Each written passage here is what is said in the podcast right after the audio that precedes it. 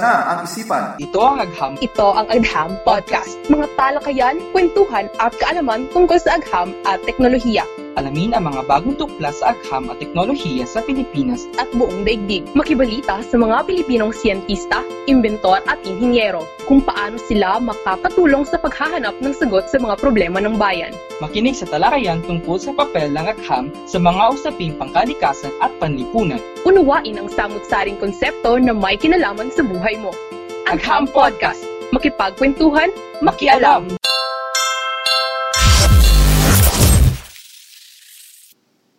Today is February 17. Sa episode na ito, makakasama natin ang dalawang junior scientist mula sa UP Diliman. Magbabahagi sila tungkol sa naging karanasan at mga problema nila bilang STEM worker na kontraktual at kung paano nila ito hinahanapan ng solusyon. Ako si Teacher Kim at ito ang Agham Podcast.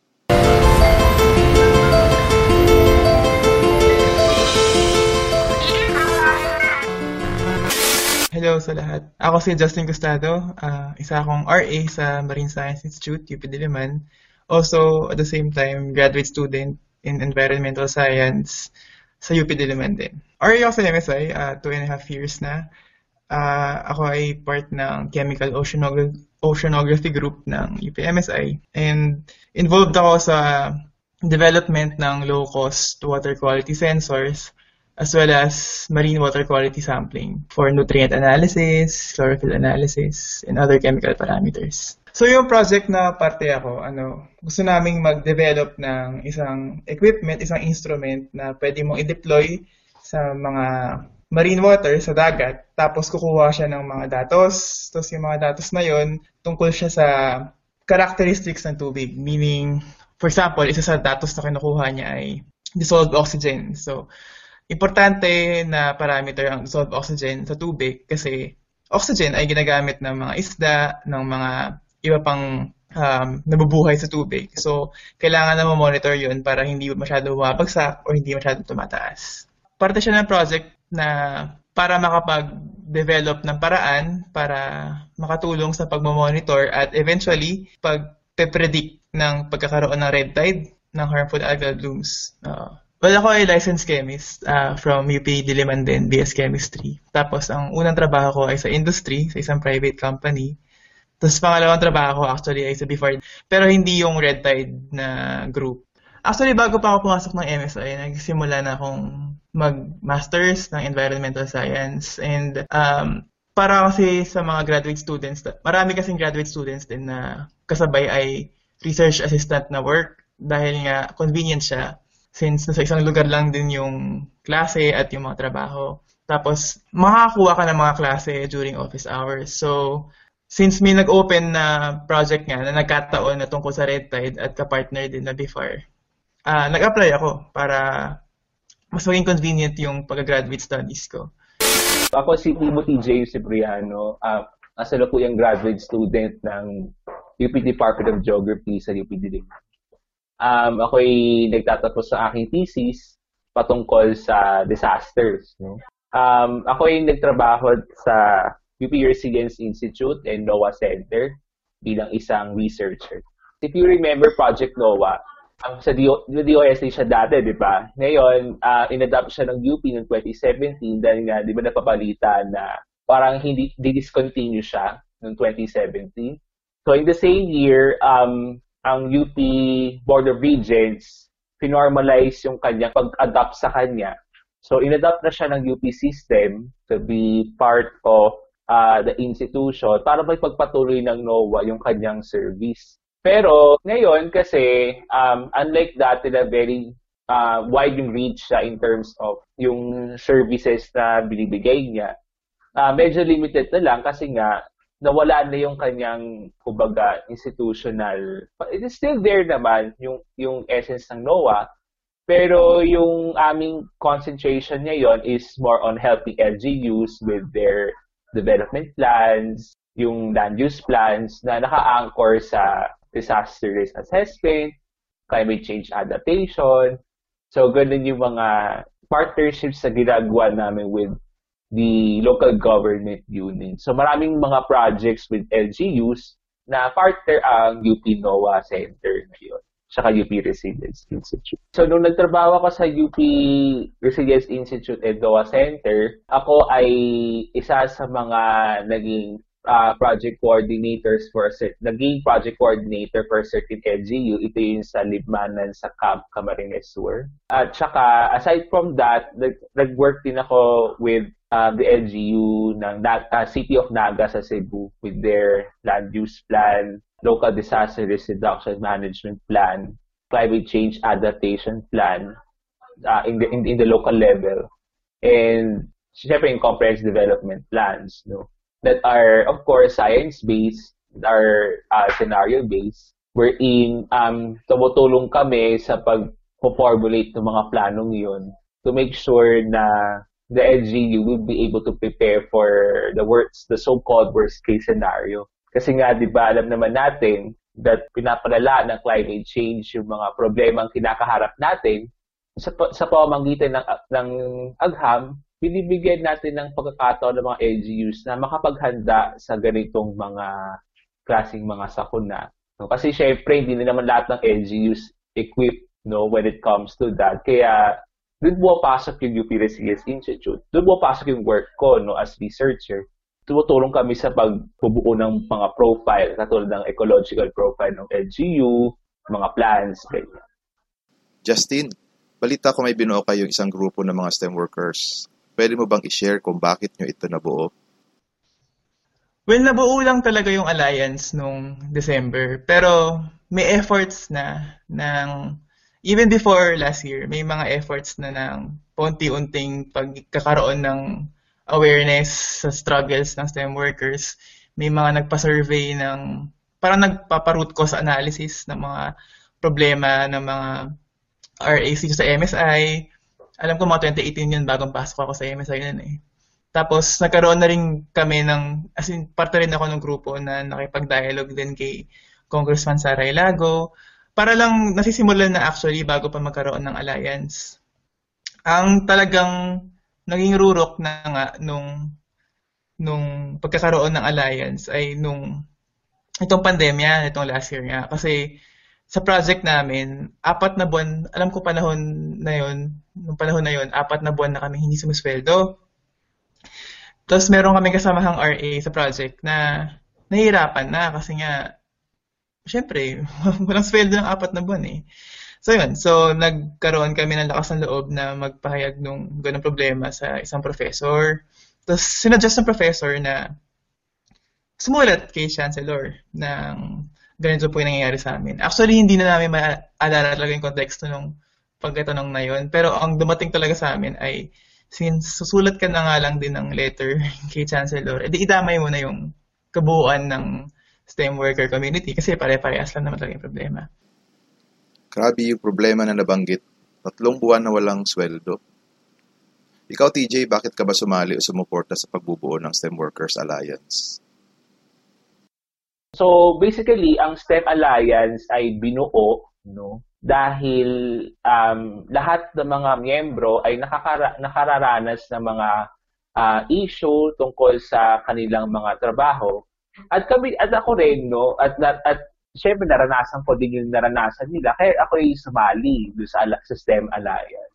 Yung katulad ng issue ng delay na sahod, um, yung uh, pagiging contractual namin, di ba? Yung uh, sa project-based contractual, sa mga benefits, and also yung working, ito yung pinaka-importante sa lahat eh, yung working conditions ng STEM workers. Kasi kami ay project-based contractual, walang employee employer-employee relationship, pero ang touring ay parang regular employees, di ba? yung mga ganung mga issue. Kaya binuo namin siya para ma, ma, magkaintindihan kami and the same time ma-address din yung yung issue na kinakaharap ng mga STEM workers. No, hindi lang sa UP, or, although syempre sa UP Diliman uh, kami nakafocus, no? Dahil nga lahat kami ay na, na, sa UP Diliman, no? Pero um, we wanted also na sana na makapag ano rin makapag-reach out din sa iba pang constituent universities ng UP kasi hindi lang naman yan exclusive sa UP eh actually sa lahat sa lahat naman yan eh ano since under tayo ng government, talagang kinakailangan ma, ma, ma-organize ito. No? At at it, it's a good starting point ng STEM Alliance ay na-organize, uh, pag-organize talaga kasi kapag hindi tayo nag-organize at mag, nagawa lang tayo ng gawa sa social media, it will not work. Or, ano, ang pag-organize ay isang malaking hakbang para ma-address yung mga problema ng mga STEM workers. Since nakakoncentrate kami sa UP Diliman, um, siguro yung mga uh, yung mga yung STEM workers, syempre yung mga workers na nagtatrabaho sa sciences, no? Yung, uh, and of course, engineering, pwede rin sumama dito. Actually nga, underrepresented nga ang engineering sa amin. Eh. Kaya meron kaming engineering member do sa core group na parang ano, kinakailang, you know, convince namin na mag, ano ka mag, mag, mag sumali ka, magsali ka pa ng mga taga-engineering kasi hindi sila well represented. Kinakailangan din na na ma-invite din uh, syempre sa field ng science, technology, engineering, mathematics, no, kung ikaw ay isang nagtatrabaho doon sa field na yon, ay pwede kang makonsider as ano, a STEM worker. No? Actually, ang ganda nga na inisyatiba ito. Yung una ko itong nalaman, naisip ko na breakthrough talaga ito. Tingin ko, first time ito sa Pilipinas na nagbuklod-buklod ang mga siyentista upang harapin ang problema sa kanilang sahod. Hindi naman nabago ang mga isyong ito. In fact, kada ko na itong naririnig sa iba't ibang institusyon sa buong bansa. Actually, tama ka dun sa buong Pilipinas kasi di ba nung mga December nga medyo bumutok na yung balita kasi na media na kami kung ano-ano pa. Tapos may mga nagpapadala ng comment mula sa Los Baños, mula sa Palawan, na yun din pala yung problema nila, silang mga STEM workers doon, na de-delay din yung salary. So, I guess baka nga tamang sabihin na ito yung parang unang umingay na grupo. By the way, TJ, nabanggit mo ang delayed na sahod kanina. Gaano ba ka-delay yung sa kaso mo? As far as I remember, parang tatlong buwan ako hindi nakasweldo. Yung una kong sahod yun. Um, uh, kasi siguro may mga proseso pang kinakailangan na ma-fulfill bago ma- makamove on sa susunod na proseso. So, yun, as far as I as far as I have experience, yun yung pinakamatagal, no? So, paano ka nag-survive sa tatlong buwan na walang sweldo? Okay, so, um, prior to working in Upinoa, um, as far as I remember, um, kasi nag-resign ako sa teaching position ko sa isang private high school uh, in 2019. So, yung back pay na kuha ko doon, ginawa ko siyang savings. Uh, so, oh, so um, yun yung ginamit ko pang tustos doon sa tatlong buwan, no? hindi ako nakakasakot, di ba?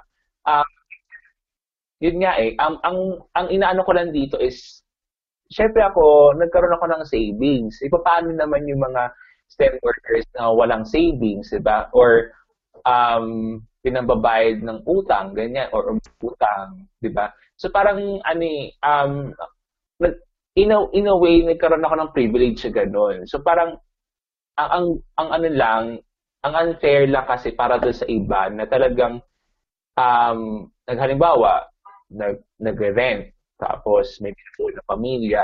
Alam mo yun, parang hindi, yung pagiging STEM hindi siya pam pamilyadong tao. Alam mo yon Kasi nga, alam mo na delay ang sahod mo. Tapos, all of a sudden, kinakailangan mo tugunan ng pangangailangan ng, halimbawa, kung may asawa ka na, ganyan, or may pamilya ka, or breadwinner ka sa pamilya. Alam mo yon napaka-unfair lang talaga ng sitwasyon. Well, mukhang marami palang problema ang mga STEM workers maliban pa sa mga delayed na sahod.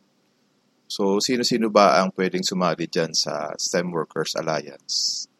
Sa ngayon, yung mga dinadala kasi naming issue, may distinction pa kasi dun eh. Sa ngayon kasi ang dinadala naming issue ay yung mga non-UP contractuals na issues. Kasi meron ding mga contractual na STEM workers na sa UP nakabase pero nakaka-receive din sila ng mga benefits na kagaya ng mga regular na empleyado.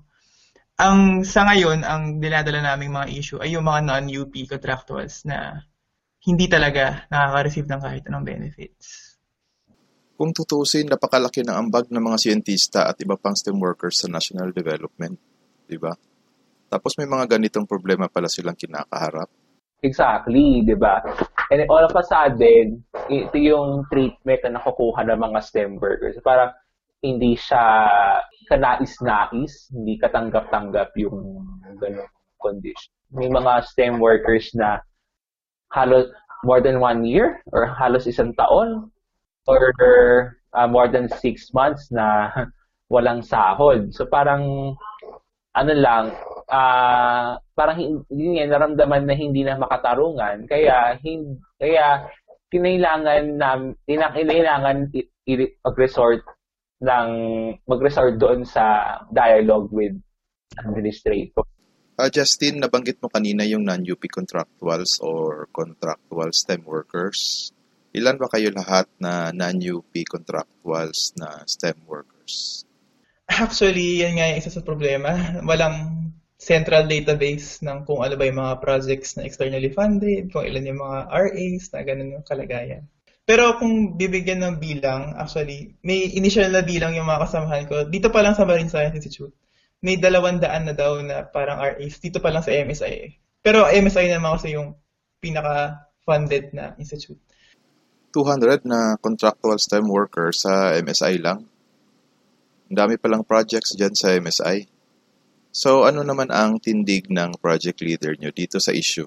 Hindi ko pa siya nakakausap simula nung pumutok yung pagkakaroon nga ng alliance. Pero, generally naman, tungkol sa issue naman, um, nakikinig naman siya, tapos nagkatanong naman siya kung ayos pa ba yung mga kalagayan ng mga tao.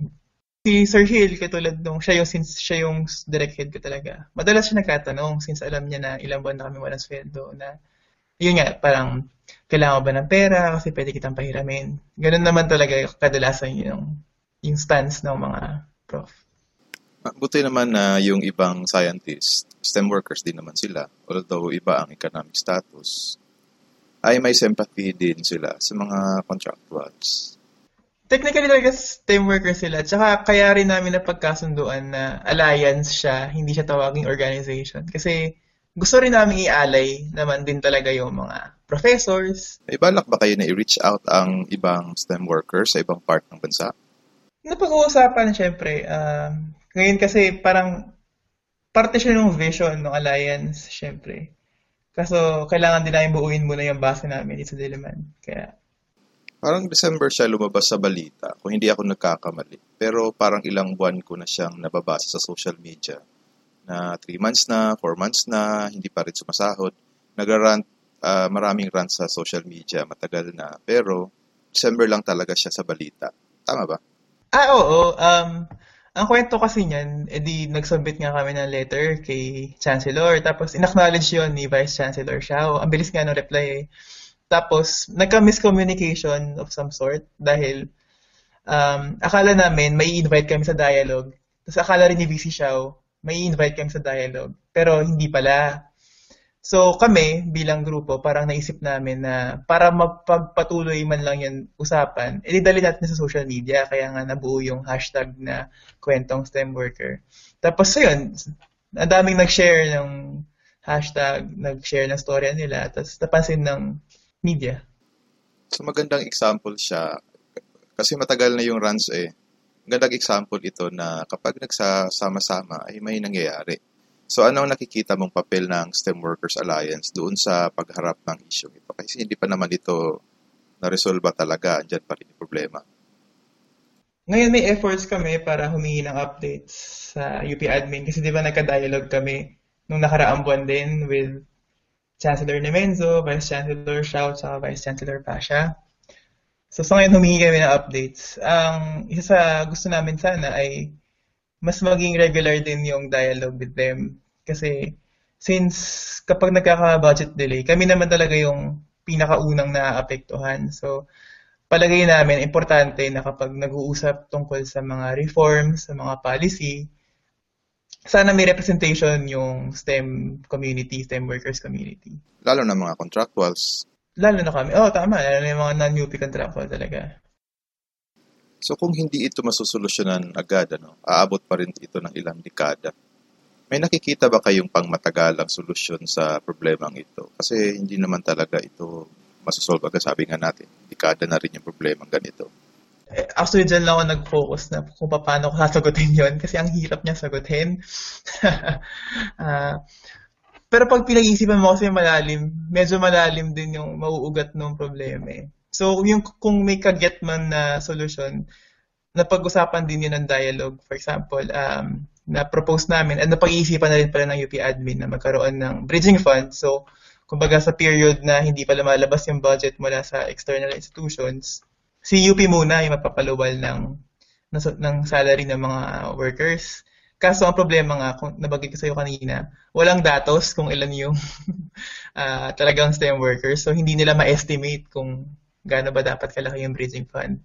So yun yung mga immediate solutions talaga na una, buuin muna yung database. Ilan ba ang mga projects at workers sa UP Diliman na non-UP para magkaroon ng estimate kung magkano ba talaga yung bridging fund, saan source yung bridging fund. And of course, yung siguro yung mga kung paano pa papadali yung bureaucracy ng so yun yung mga immediate solutions baga. Pero kasi yung long term kasi talaga ano siya madug masalimuot siyang usapin. kasi ano siya eh, bureaucratic talaga yung na nakukulong talaga sa burokrasya yung ano eh, yung problema eh. So parang naalala ko noon mayroon pang involved na COA na hindi kasi pwede sa COA, yung mga gantong pirma, mga ganong bagay. So, Maliban sa burokrasya, usapin din siguro siya ng budget, di ba? Kasi mababa ang budget, kaya naapektuhan din ang pag-asikaso ng mga papeles, konti lang ang admin staff, mga ganun. Definitely, mababa talaga yung budget. Actually, ano nga, eh, parang ako bilang from MSI na largest funded na institution, tapos from UP Diliman na talagang nakakoncentrate yung budget. Kapag sinabi kong underfunded ang science project sa Pilipinas. Ibig sabihin, sobrang underfunded talaga. So imagine, if sa UP Diliman underfunded na, paano pa sa ibang state universities?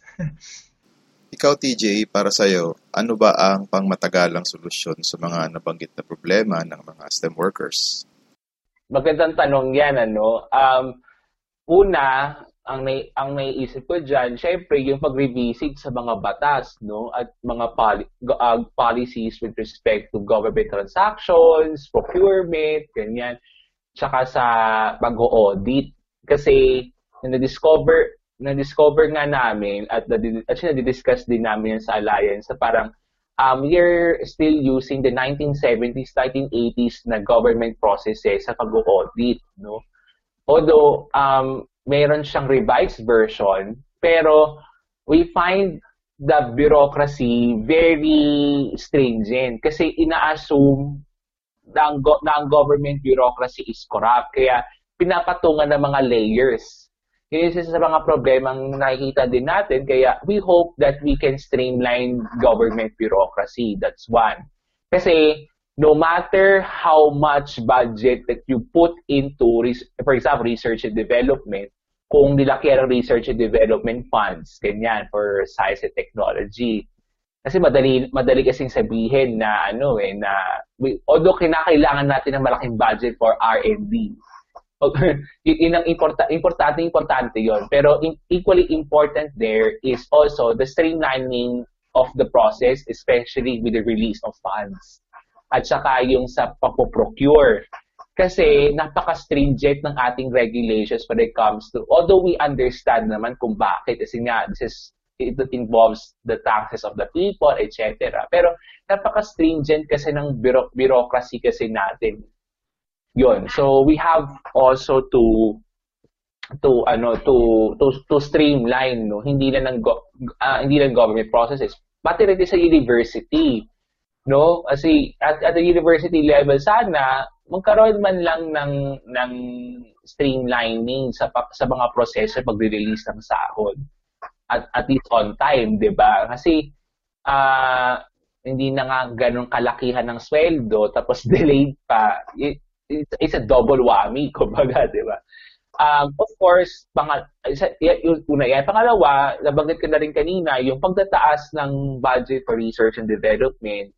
Pangatlo, yung pag, syempre, yung pagbibigay halaga sa mga STEM workers sa pamamagitan ng kahit contractual, sana maging entitled man lang sila sa mga voting benefits. Although, kung kung familiar kayo sa 20% premium para sa mga contractual sa mga non-UP contractual workers halimbawa kasi ako naka ano ako noon eh yung 20 yung basic salary mo plus 20% premium para sa amin sa pampalubag loob siya na, na naka-distribute yung 13th month pay mo sa bawat buwan ano So, we hope na sana kahit kami din naman, ma-entitled naman sa mga ganun mga benefits, na ba, ng 13th month, yung mga ganun, or kaya hazard pay. Kasi, remember, yung mga STEM workers, particularly yung mga nag-field, yung mga lab aides, ayan, yung medyo, yung, yung mga mga trabaho na mayroong mga hazardous, di ba? na mga bagay, not just hazardous chemicals or waste, di ba? Pati yung lugar na pinupuntahan mo, di ba? So, kinakailangan din talaga na na maging entitled ang mga ang mga STEM workers sa mga contractual sa ganong uh, benefit. And it would also require legislation din. Kaya um, if if we have a chance din, sana ma-invite din sa mga hearings sa Congress na both the House and the Senate, eh, mapapa- mapakinggan man lang kasi talagang importante rin kasi mapakinggan yung yung hinaing no, ng mga STEM workers or even contractual workers in general, di ba? Kaya kaya dapat ma- ma-address din natin 'yon. So far yun ang naiisip ko eh no na na, na, na pwede nating ma- para para at least matulungan ng mga STEM workers doon. And of course, mga working conditions din, sana ma-improve din. Justin, halimbawa may gustong sumali sa inyo pa, or uh, kailangan ng tulong, paano ba kayo makontak? Ano, from sa Facebook page namin. Uh, yung Facebook link namin ay STEM Alliance UPD. Ito lang. Marami kami doon. Yun na yung Facebook page, STEM Alliance UPD. Tapos yung Twitter namin ay STEM Alliance UPD rin.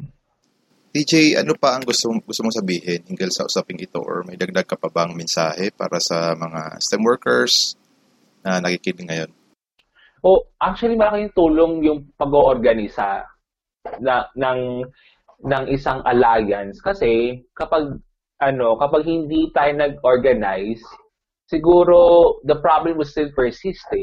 At at least 'di ba, kapag kapag nagkaroon ng isang organization na tutugon dito sa problemang ito, at least may paggalaw, may progress na na ano na uh, na na-achieve or may, meron meron at least meron na ring mga commitments. Kaya uh, um nung nagkaroon ng commitment, no, um pina-follow up 'yan ng alliance na ito po yung naging commitment natin, kumusta na po, ano pong update tungkol dito, etc. Ganyan. Tapos sina-update din namin ang, administ- ang administration na nakasahod na sa ganito, nakasahod na yung iba, pero iba hindi pa po nakakasahod, blah, blah, blah, so and so forth. So, um, siguro kung hindi nag-ingay ang STEM Alliance, hindi nag-organisa, hindi nakapag-dialogue ang STEM Alliance with the concerned agencies, hindi na kasi ang UP eh, meron ding mga concert agencies like DOST, CHED, uh, ganon, di ba?